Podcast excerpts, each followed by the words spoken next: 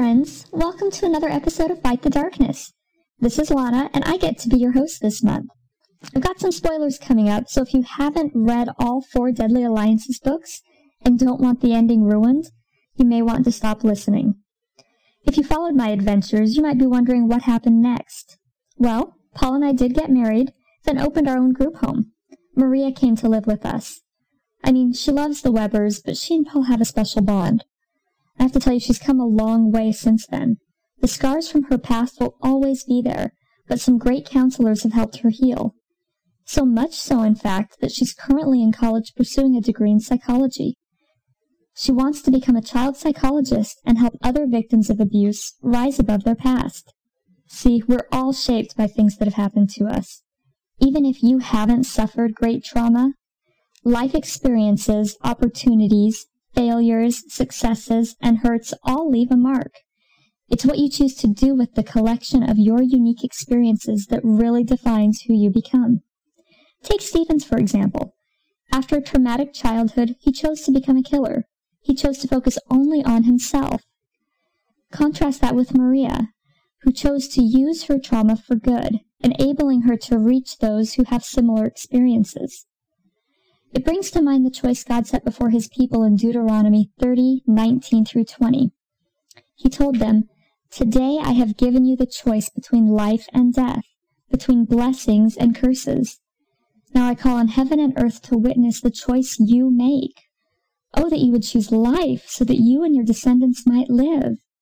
You can make this choice by loving the Lord your God, obeying him, and committing yourself firmly to him. This is the key to your life. At the root of our choices is what we believe about God. If we believe that He exists, our choices and the way we treat others matter because we are accountable to Him. The problem with our world today is that too many people have rejected God, which always results in lawlessness and chaos. As I wrap this up today, I'd urge you to consider Joshua's challenge to the people of Israel at the end of his life. In Joshua 24, 14 to 15, he told them, So fear the Lord and serve him wholeheartedly.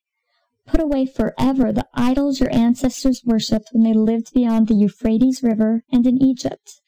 Serve the Lord alone. But if you refuse to serve the Lord, then choose today whom you will serve. Would you prefer the gods your ancestors served beyond the Euphrates? Or will it be the gods of the Amorites in whose land you now live?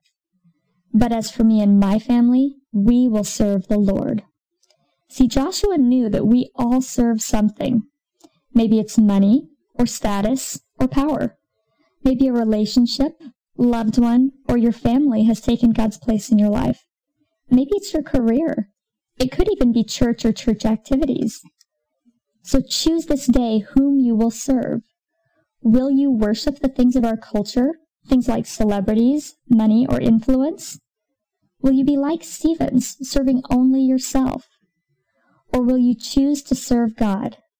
Whatever you choose, I echo Joshua. As for me and my family, we will serve the Lord. You won't want to miss next month's episode. Britt Wolf will be here to give you a little insight into the creation of his story, Avenger's Shadow, which will release next month. You can catch that episode on November 6th. Until then, may you choose God for he is true life. Stand firm and fight the darkness.